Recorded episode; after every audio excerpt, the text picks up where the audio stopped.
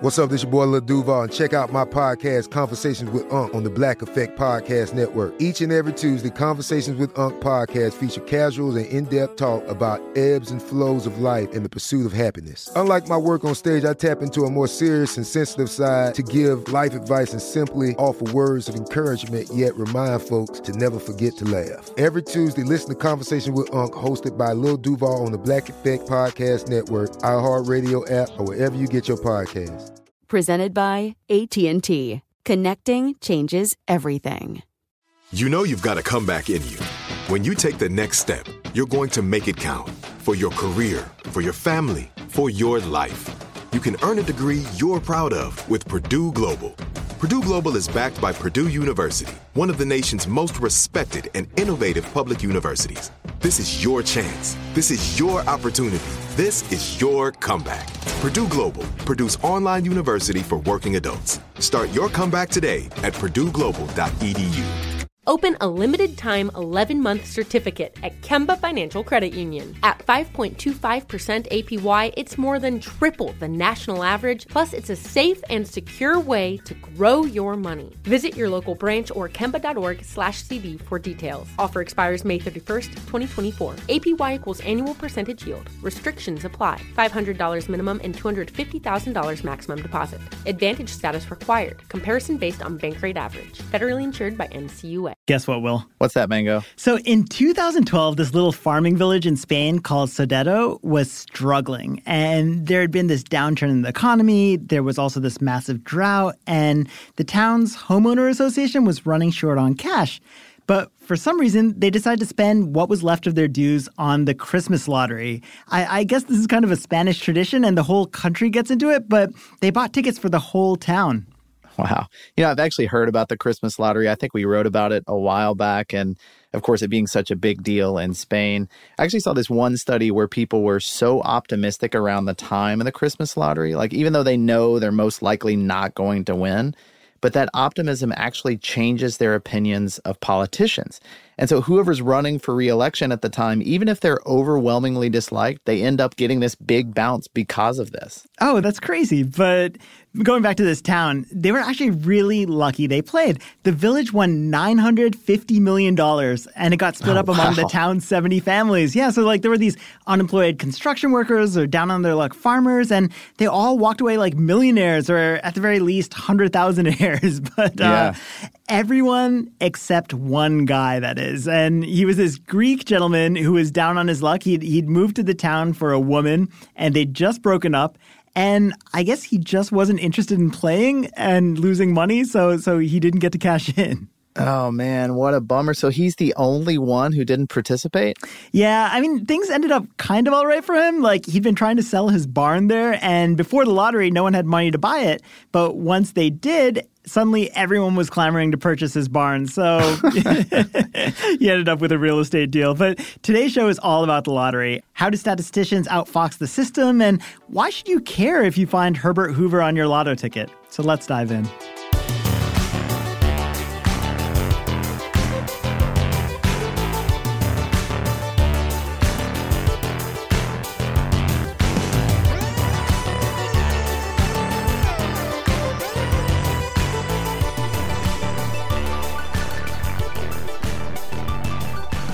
Hey there, podcast listeners. Welcome to Part Time Genius. I'm Will Pearson, and as always, I'm joined by my good friend Mangesh Hattikudur. And on the other side of the soundproof glass, hunched over the fattest stack of Georgia Lotto scratchers I think I've ever seen. I feel like he might have bought all of them, Mango, but that's our friend and producer, Tristan McNeil. You know, the other thing I've noticed this guy loves scratching these things, Mango. Have you been watching him over here? Yeah, he actually is using this special scratch off tool. It's shaped like a little ice scraper, but it goes on your keyring. I, I think he got it off Etsy, but I think he has it just in case of lotto emergencies. well, you never know what's going to happen. And, and I do wish you luck, Tristan. But the truth is, winning the lottery is a universally accepted long shot. Like, it's right up there with being struck by lightning or crushed by a meteor. Except in the case of winning the lotto, your odds are actually much, much worse. You know, yet despite that, despite knowing the odds are ridiculously long, millions of people around the world will still pony up for lotteries every single year. So, with that in mind, we thought it'd be interesting to explore the psychology behind why people play the lottery, including how playing changes lives. Plus, along the way, we'll check out the stories of a few enterprising gamblers who found pretty clever ways to game the system and beat those odds. But before we get to that, I, I know you did some digging this week into mm-hmm. the history of lottery. So, uh, can you fill us in just a little bit on that before we get to anything else? Yeah. So, what's crazy is that lotteries are basically as old as arithmetic. And you can actually find stories of lotteries in the Bible. In, in, fact, the first lotteries weren't really about winning prize money. Like in the Old Testament, there are all these references to land lotteries. And Moses actually used one to divvy up portions of the promised land along the Jordan River. Scholars think this worked similar to how we play Powerball. Like the tribes of Israel would have each taken a differently shaped or marked stone and dropped it into a clay pot, or maybe wrapped it up in a piece of cloth. And then they would have shaken up all the stones and drawn one for each piece of land on the docket. But ancient lotteries also had these other uses. Like in the 6th century BC, Athenians chose most of their government officials through sortition, which is actually a term for when political representatives are selected at random by people casting or drawing lots. Which seems like a weird fit for that to have been in, in, in Athens. I mean, like, wasn't Athens like the birthplace of democracy? Yeah, and, and that's actually the thing. Like the Athenians actually viewed the lottery as more democratic than elections. And huh. their thinking was that, you know, politicians or wealthy citizens could easily rig the outcomes of elections. And to them, sortition just seemed like the safer option. So while Athens did hold elections for a few positions, the bulk of the appointments were simply left to chance. And the way it worked was that any free man over the age of 18 was entered into a lottery.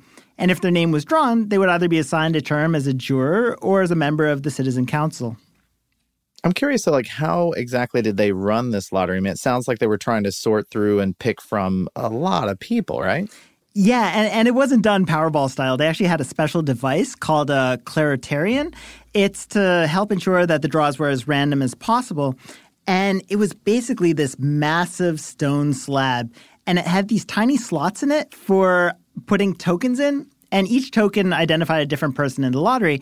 And then they had this long tube connected to the side of the slab. And when officials poured a bunch of black and white pebbles into the tube, I mean, this is ingenious. The pebbles would just scatter across the slab and land on different tokens. And that indicated who would receive positions and who would be dismissed. And I don't know, it kind of feels like something out of the Flintstones Price is Right. That's pretty great. Yeah, actually, lotteries are so much more fun when they include these weird gadgets or honestly these like overly complicated systems uh-huh. for choosing their winners and just in doing your other digging did you find any other early examples of, of weirdness like this yeah, I mean, I, I, think you would have liked the lottery style game that they played in China during the Han Dynasty. It was typically played on, I guess, a white ticket, and players would select like a series of numbers of characters. And if their picks were chosen in the random drawing, then they'd be sent a prize. But this is where it gets special, right? Because how do you communicate the winning numbers when all your players are spread out across a bunch of rural villages? All right. Well, we're talking ancient China. So I'm going to go with, I don't know, like a fireworks display or something? I mean, that would be so fun, right? To watch these fireworks sort of reveal the answers. But fireworks were still a few centuries away at this point. So instead, these Chinese governments used birds to deliver the results to villages. Like they had a whole fleet of carrier pigeons that would carry the results from village to village. And then they'd also collect the winning tickets along the way. And in fact, this is actually where the game got its original name, Baj Piao. I, I know I'm pronouncing that wrong, but roughly translated, it's called a white pigeon ticket. Hmm. I mean, that's pretty cool. So, do people still play this white pigeon ticket game today? They do, except now the game's been rebranded as Keno. They've, I guess, stripped the pigeons out of the game, which feels like a major loss to me. But, oh, that's a huge mistake. Um, yeah. but Keno's still a huge moneymaker for casinos. Even 2,000 years ago, the game was this big financial windfall for China. It, it was supposedly invented by a warlord who's named uh, Cheng Lung. He'd been uh, looking for a way to get citizens to help fund his army, and selling those white pigeon tickets proved a great way to do just that. Pretty soon, the game was being used to fund not just the military, but all sorts of other public works projects. And in fact, one version of the game supposedly helped pay for the Great Wall of China. You know, that was one of the most surprising things as we were doing our research for this week was realizing how many of these huge projects were funded by lotteries. I, I was actually reading just recently about colonial America and that it was largely built using revenue from lotteries. Like uh, apparently, lotteries had made their way to America's shores. Think it was back in the 16th century, and this was really around the same time that they were catching on in Europe. So I guess in places like Italy and France and England, they'd they'd all borrowed a page from China's playbook because you know they realized that lotteries were a smart way to raise money for these various civic projects. And so it, it's kind of crazy how early it was being used in America too. You look back around 1612, you had the Virginia Company of London. They actually held a lottery to support the struggling Jamestown colony and and really used it to save the settlers there from starvation. But oh, it was wow. used in these other pivotal moments too, like you know 1776 you had the constitutional congress holding a lottery to finance soldiers for the revolutionary war and then even after the war was won the new states relied on these lotteries for much more of their revenue and you know after all unfair taxation had been a big part of the war so you can see why this alternative way to raise money was so appealing to politicians sure. it was you know just so much easier than creating a new tax I mean, it, it's funny because people often refer to the lottery as I don't know, like like a voluntary tax. Yeah, and you know that's actually how one of the founding fathers felt about lotteries too. And I'm talking about Thomas Jefferson here, and he wrote a good bit about it. So once he wrote about it, he said, um, "Far from being immoral, they are indispensable to the existence of man. They're a tax laid on the willing only." Uh, of course, Jefferson was more than a little bit biased in this situation. I mean, that quote comes from a letter that he was writing to the Virginia legislature. And he was writing this because he was looking for permission to hold his own lottery. And I was actually looking into why he was doing this. And the whole reason he wanted to do it was to pay off some of his debts. It's pretty, pretty funny. That's pretty amazing. Yeah. But you know, what's weird is that there's this whole idea that lotteries are really kind of this voluntary tax, right? Like it's it's only a tax if you're willing to buy in, but there's actually pretty strong evidence that suggests that longtime lotto players are induced to play a game that maybe they otherwise wouldn't. So, explain that a little. Like, what do you mean by that? All right, well, it might be helpful just to give a little bit of background on who's playing the lottery. So, I was looking at this information from Gallup, and it was showing that nearly half of all US adults have played a state lottery at least once in their lives. That's not that surprising. But then if you look a little bit closer, the vast majority of those tickets are bought by just 20% of the population. And as you might guess, most of those players who make up that 20% are actually among the poorest in the country.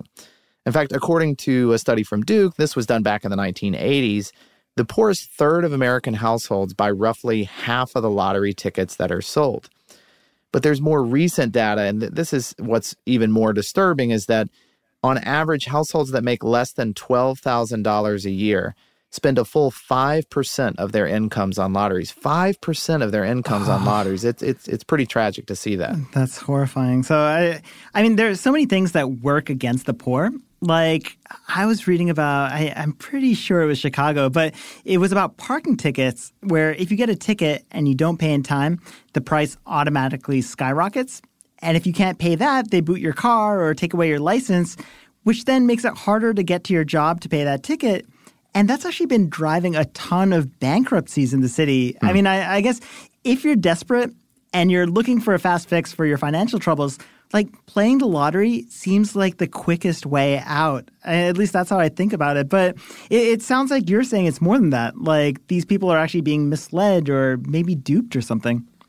Yeah, and uh, you know this, this actually goes back to a 2008 study. You like the number of studies I'm quoting today? I'm just mm-hmm, briefed on all these studies. I came armed with them, but this was a group of behavioral economists there at Carnegie Mellon, and so what they were looking to is is is it really like the reason why poor people are so much more likely to play the lottery than those who are better off and what they found was that a lot of the desire that drives these low income players isn't so much from being poor as it is from feeling poor. So here's how the study's authors broke down their findings. It says um, in experiment one, participants were more likely to purchase lottery tickets when they were primed to perceive that their own income was low relative to the implicit standard. And then in experiment two, Participants purchased more lottery tickets when they considered non lottery situations in which rich people or poor people receive advantages, implicitly highlighting the fact that everyone has an equal chance of winning the lottery. So basically, when you make people feel poor, they play the lottery more. And when they feel like it's equal, like then then they want to put money on it because they feel like it's a fair game. I mean, it's kind of heartbreaking when you think about how low their chances of winning actually are, though, right? Yeah, and I actually found yet another study, and this comes from the uh, the late '80s. You just stacking have, up studies. I'm I'm coming with so many of them. I have almost as many studies as Tristan has scratch off tickets. Not quite, Scratchers. but anyway, this one's a good one too. So this was also in the late '80s, and the researchers discovered that lottery ticket sales in California they rise along with the poverty rate but movie ticket sales actually don't. And so what that says is that people don't just play the lottery for fun, they're they're playing it out of desperation. So you know, all too often the lottery becomes a way for states to shift the cost of government services from, you know, from the wealthier citizens on to honestly like the most hopeless ones. All right. Well, now that you've got us all righteously indignant about the lottery, here's what I want to talk about nerdy geniuses who outfox the system and made the lotto pay out big time. All right, that sounds like a good idea. But before we do that, let's take a quick break. Like many of us, you might think identity theft will never happen to you. But consider this there's a new identity theft victim every three seconds in the U.S. That's over 15 million people by the end of this year, equal to the populations of New York, Los Angeles, and Chicago combined. Even worse, identity theft victims often don't even know they're victims. That's why Lifelock Identity Theft Protection alerts you to identity threats, even the ones that don't show up on a credit report, like data breaches, fraudulent bank transactions, loan and credit card applications, and crimes committed in your name. If your identity is stolen, your own dedicated Lifelock US based restoration specialist will work to fix it. Lifelock protects you in ways that you simply can't on your own. Join now and save up to 25% your first year at lifelock.com slash iHeart. That's lifelock.com slash iHeart to save up to 25%. Identity theft protection starts here. This is it. Your moment. This is your time to make your comeback with Purdue Global. When you come back with a Purdue Global degree, you create opportunity for yourself, your family, and your future. It's a degree you can be proud of, a degree that employers will trust and respect. Purdue Global offers working adults like you over 175 flexible degree programs to meet your specific career goals. These include associate, bachelor's, master's, and doctoral degrees and certificates. Purdue Global degree programs range from nursing to business to communication and more. Whatever your interest, we have the degree that will move you forward. You have the knowledge, you have the experience. Now it's time to get credit for the work you've done and earn the recognition you deserve with Purdue Global, Purdue's online university for working adults. You know you're worth it. We do too. So don't wait another second to get the degree that will take your career to the next level. Start your comeback today at purdueglobal.edu.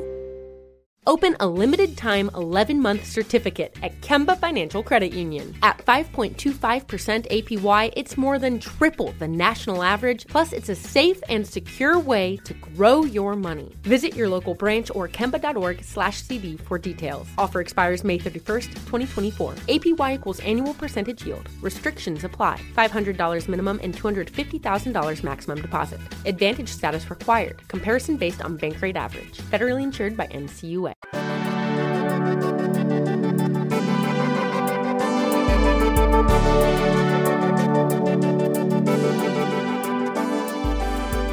You're listening to Part Time Genius, and we're talking about some of the most brazen lottery scams in history. All right, Mango. So let's live vicariously for a minute through some of these uh, lotto legends. So, who, who do you want to talk about first?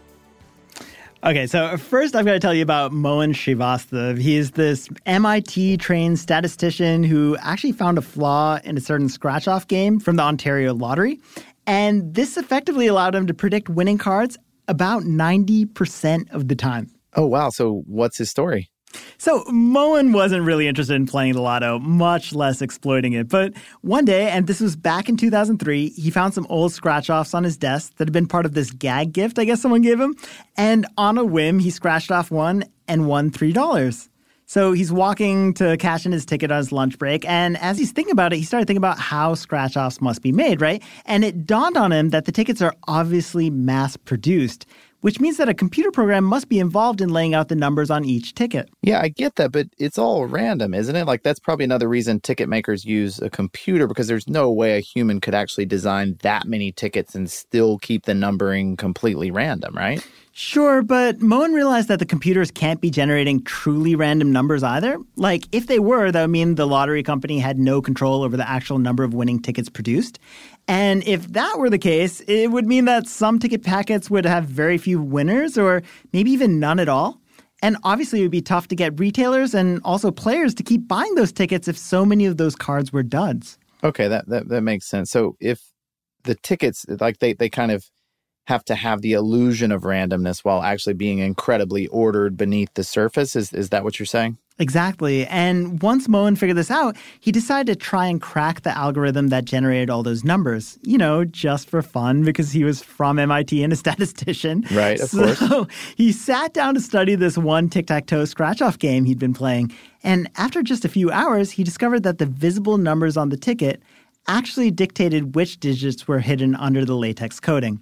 So basically, every ticket had like eight tic tac toe game boards on it. And each board would contain some visible numbers. But if you look to see how many times those numbers repeated on the card, and mostly it was if a number was a singleton and not repeating, you could actually tell which cards were winners.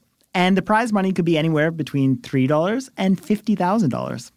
Okay. All right. I mean, I know it all sounds complicated, but what I find so fascinating about this is is you're saying Mohan basically found a way to determine if a ticket was a winner without having to scratch anything off. Mm-hmm. And that's right. And you're saying he got this trick to work like 90% of the time? The guy must have made a fortune.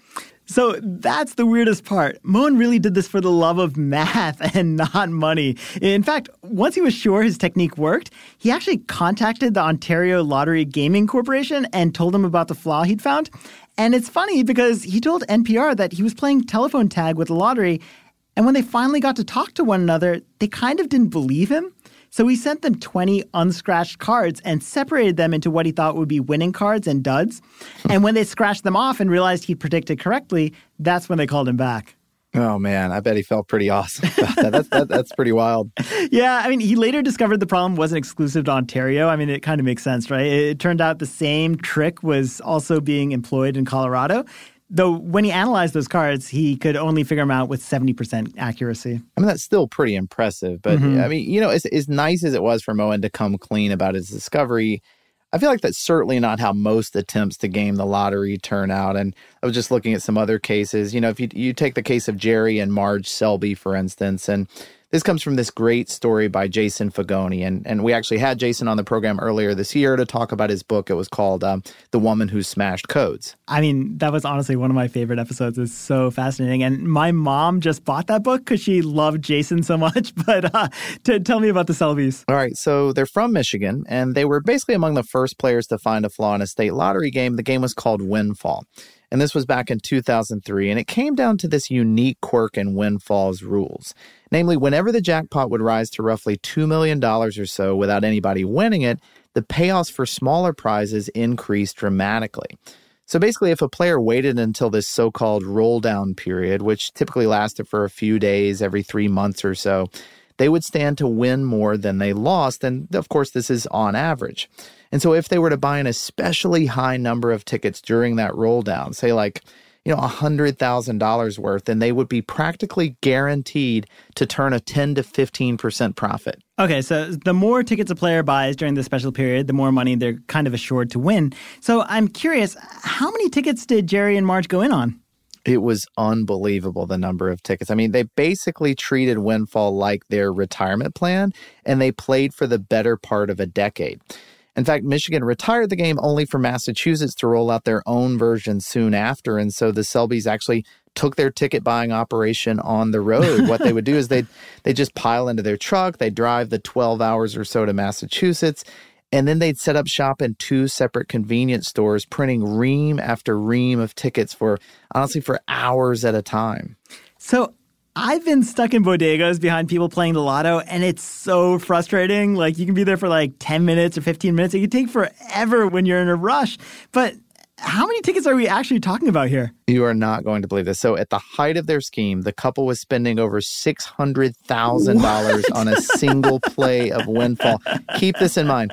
We're talking $2 a pop here. So, that means they had more than 300,000 tickets that week. That's insane. So, I, I'm always nervous when I see people gambling and gambling with such ridiculous amounts of money. Like, I'm so afraid they're going to lose it. And, you know, my, my favorite thing to do in Las Vegas is to go up to an ATM and act like I've won when it spits out cash because I do not want to get ripped off by machines. But obviously, these people are made of much stronger stuff than I am. So, how much did they end up making? Well, the Selbys actually didn't play alone, at least not the whole time. There was one point where they started this company called GS Investment Strategies. I love that that's the name of their company for some reason. It's an and investing firm. I know. So basically, it was a betting group that consisted of the Selbys and their extended family and friends. And just looking at the you know the list of people in this, it's pretty funny. It included a state trooper, a parole officer, three lawyers, among all these others that were huh. playing. And at their final tally, they managed to net almost $8 million. It was just shy of $8 million before taxes. And course, all that was divvied up among the company's 25 players. So really not a bad haul for nine years of printing out these slips of paper. But you know, it actually was a little bit short of what this small group of MIT students managed to win. And this was off the very same game. This was between 2004 and 2010.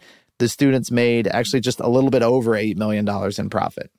So I, am still kind of blown away that this happened. I mean, like, why didn't the lottery commissions of these states wise up to what was happening? You've got these multiple groups of people pulling off the same scheme for like a decade and obviously buying massive amounts of tickets. Well, I mean, this may be the weirdest part of all of this is that somebody did notice. And this was in 2012, there was an investigation into the windfall game. And, and that investigation revealed that the Massachusetts lottery had known all about the MIT students and the Selbys for years, what? but had actually done nothing to stop them. Apparently, lottery officials had bent the rules so that the high stakes players could buy hundreds of thousands of tickets because, you know, the added revenue and the success this brought to the lottery, and of course, by extension to the state, they just considered it worth it. But, you know, in, in the end, even though none of this was technically illegal, the state treasurer who oversees the lottery, they officially shut down the windfall game in 2012. And of course, this put an end to the players' long winning streak at that point. Yeah, but I mean, they made $8 million off it, so it's not that bad. Yeah. I, it is stunning that they figured this out, but it also seems to suggest that, like, once you find a game that's beatable, you need lots of money to win, right? Like, these MIT students, the Selbys, they all had the resources to buy up hundreds of thousands of dollars worth of tickets, which is what allowed them to win as often as they did. Meanwhile, you know, the people who couldn't afford enough tickets to gain that statistical advantage, they're kind of shut out. And not only that, but it's really the poor folks' money that's going to all the payouts.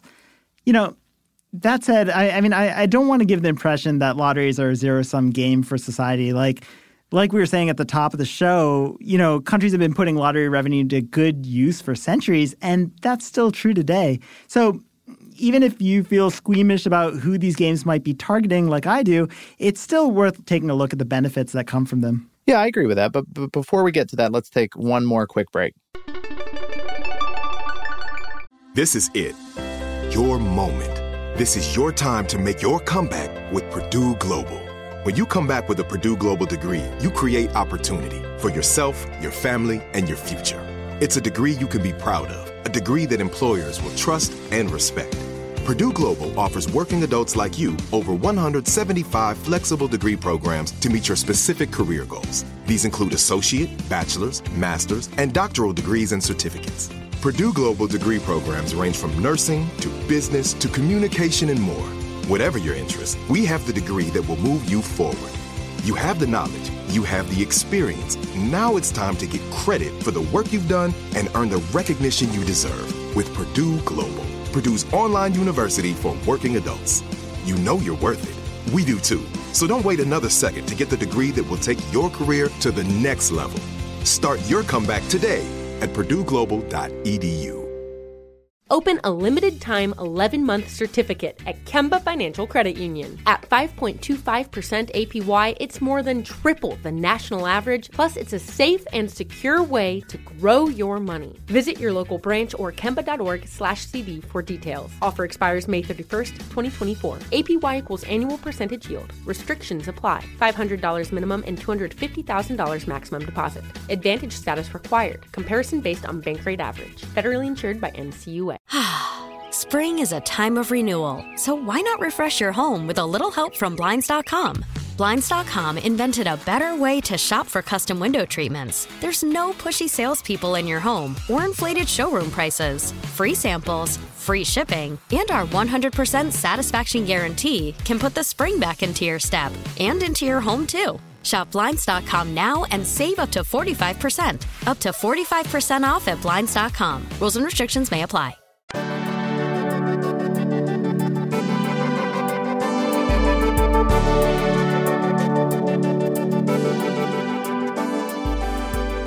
All right, Mango. So clue us in. Where exactly does all this lottery money go?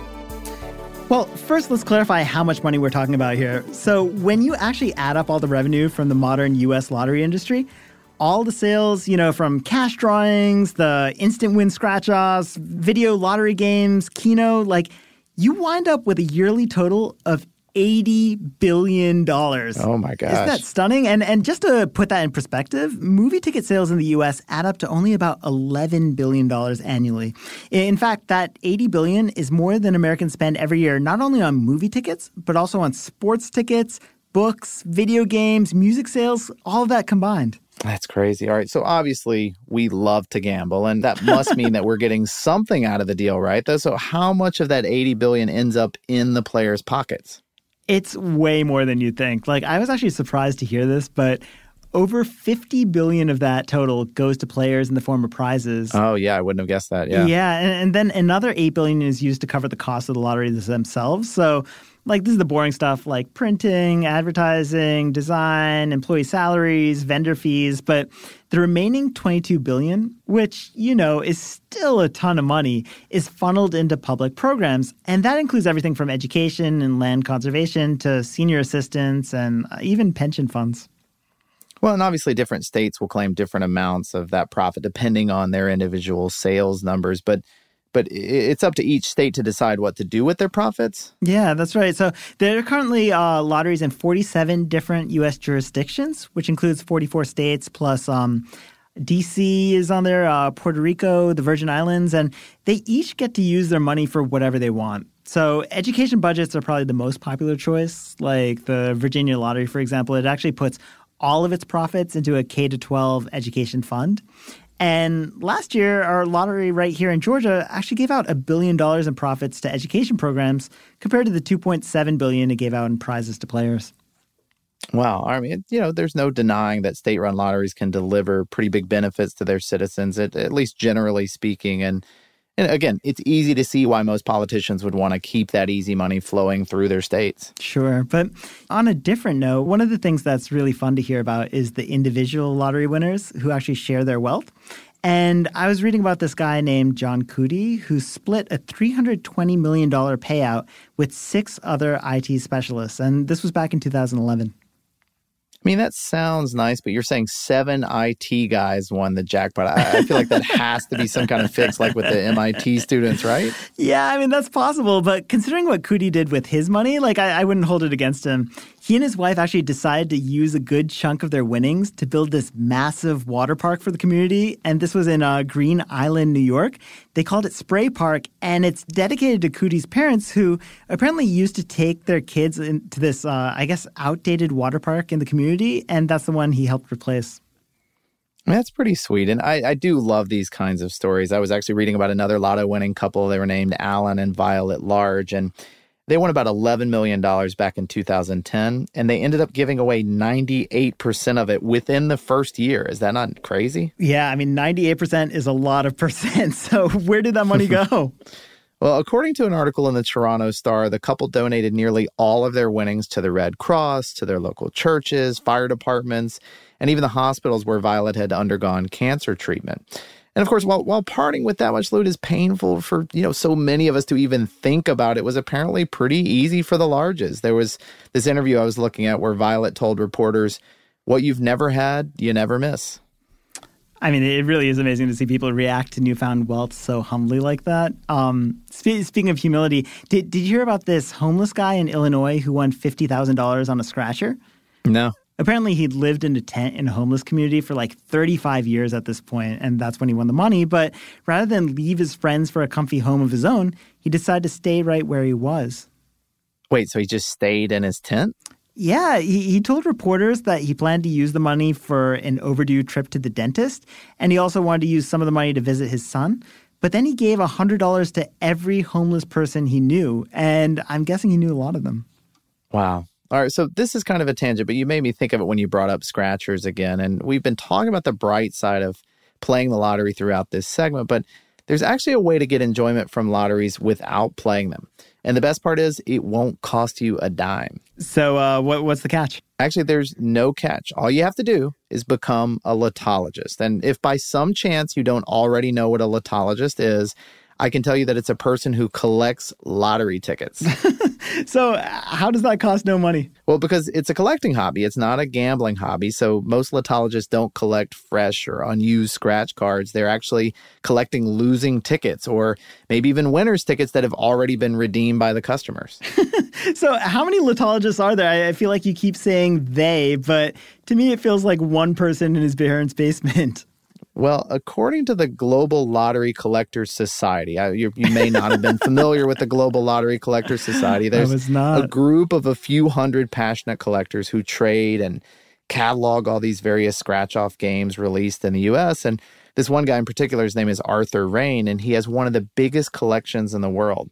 He's got over 57,000 different scratchers in his collection. So uh, that's pretty crazy. But I did notice you said one of the biggest. So what's that mean exactly? Well, apparently there are one or two other people in the society with bigger collections, which I know is is, is pretty hard to believe. So I, am curious now, like, is there a holy grail for lotologists? Like, is, is there one special scratch off that everyone would spend money on? Yeah, there definitely is. According to Rain, the most sought after scratcher is this 1976 card. And it was from Illinois and it has Herbert Hoover's picture on it. Now, apparently, it was part of a promotion where each ticket featured a different president. And once the game was over, the lottery picked one president. And anybody who submitted a losing ticket with that president's face on it would be entered to win a consolation prize. Well, Herbert Hoover ended up as the lucky president, and because so many players mailed him in, there aren't many Hoovers left in circulation. In fact, if you're lucky to find one of the three or four copies known to exist and you want to add it to your collection, it'll set you back about 500 bucks to do so. I love that it's only worth $500. But I mean, it is a 40 year old losing lottery ticket. Yep. But I am curious though, if the Hoover card is this exception to the rule, how are lotologists getting the bulk of their collections? I mean, I, I get that they trade with each other, but they've got to start out with something to trade, right? Yeah, of course, that's true. I mean, so so many collectors actually have deals with a whole network of stores. So they'll, you know, make their rounds once a week or so and they'll collect all the used tickets that a store's customers just left behind. It's such a specific hobby. It sounds amazing. You, you know, it, it kind of reminds me of our friend Sarah, who used to find business cards on sidewalks or I guess at convention floors and, and collect them. And I think her big idea was that someday she was going to throw a party for all these people who wanted to network and get their name out there. But I mean, that's it, a great idea. I know. I think it's great. Like, I'd love to. I should start leaving my uh, business card places. But I mean, at least like a business card has value. I, I can't imagine keeping fifty thousand of anything in my house. You know, where do you even find the room for that? Well, that's what's funny about it. I read this interview with Rain from Atlas Obscura, and in it he says, I got to beg my wife every day not to throw me out of the house. so, I mean, I, would say the fact that it hasn't happened already makes him pretty lucky. And speaking of lucky, what do you say we get a little fact off going? I, I've got a can't lose feeling today. All right. Well, let's see what you got.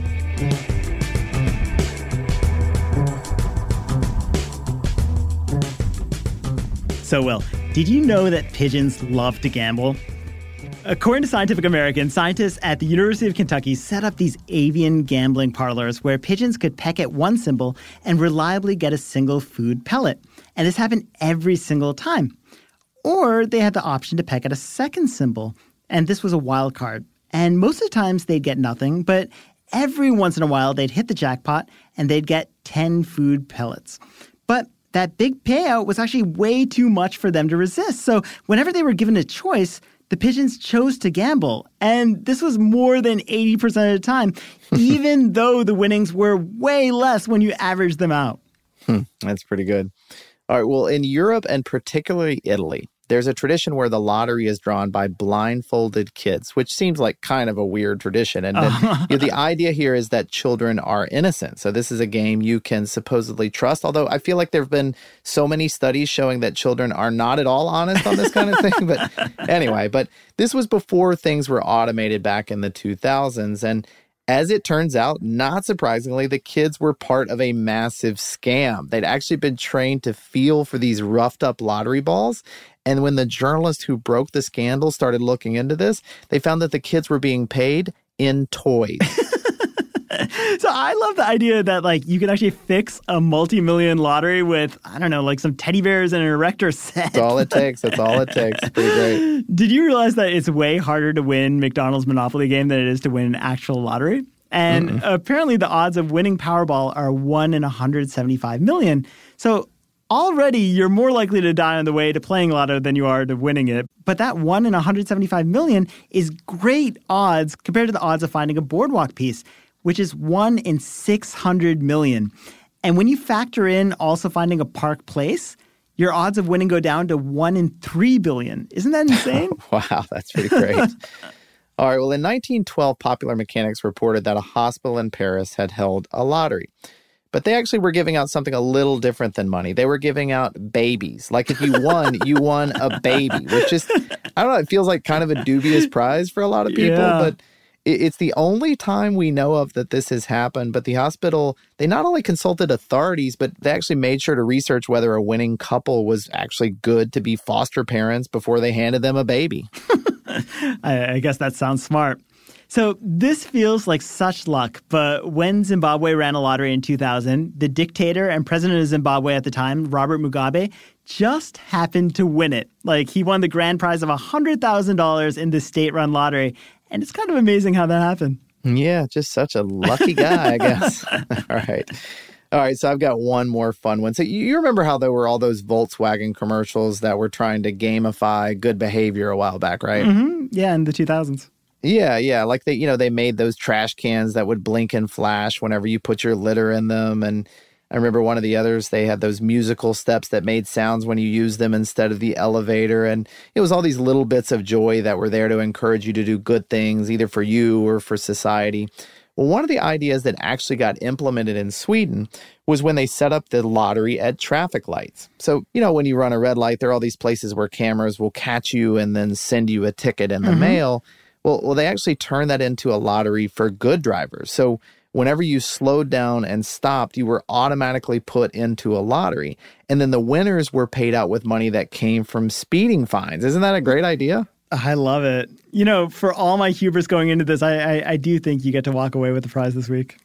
Well, thank you very much. And uh, I'm sure we forgot some great facts about lotteries over the years, and we would love to hear those from you. You can always email us parttimegenius at howstuffworks.com.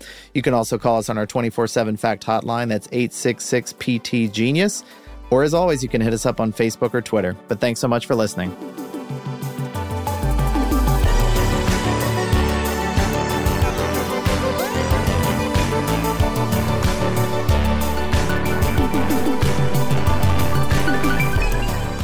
Thanks again for listening. Part Time Genius is a production of How Stuff Works and wouldn't be possible without several brilliant people who do the important things we couldn't even begin to understand. Tristan McNeil does the editing thing. Noel Brown made the theme song and does the mixy mixy sound thing. Jerry Rowland does the exec producer thing. Gabe Luzier is our lead researcher with support from the research army, including Austin Thompson, Nolan Brown, and Lucas Adams. And Eves Jeffcoat gets the show to your ears. Good job, Eves. If you like what you heard, we hope you'll subscribe. And if you really, really like what you've heard, maybe you could leave a good review for us. Did we did we forget Jason? Jason who?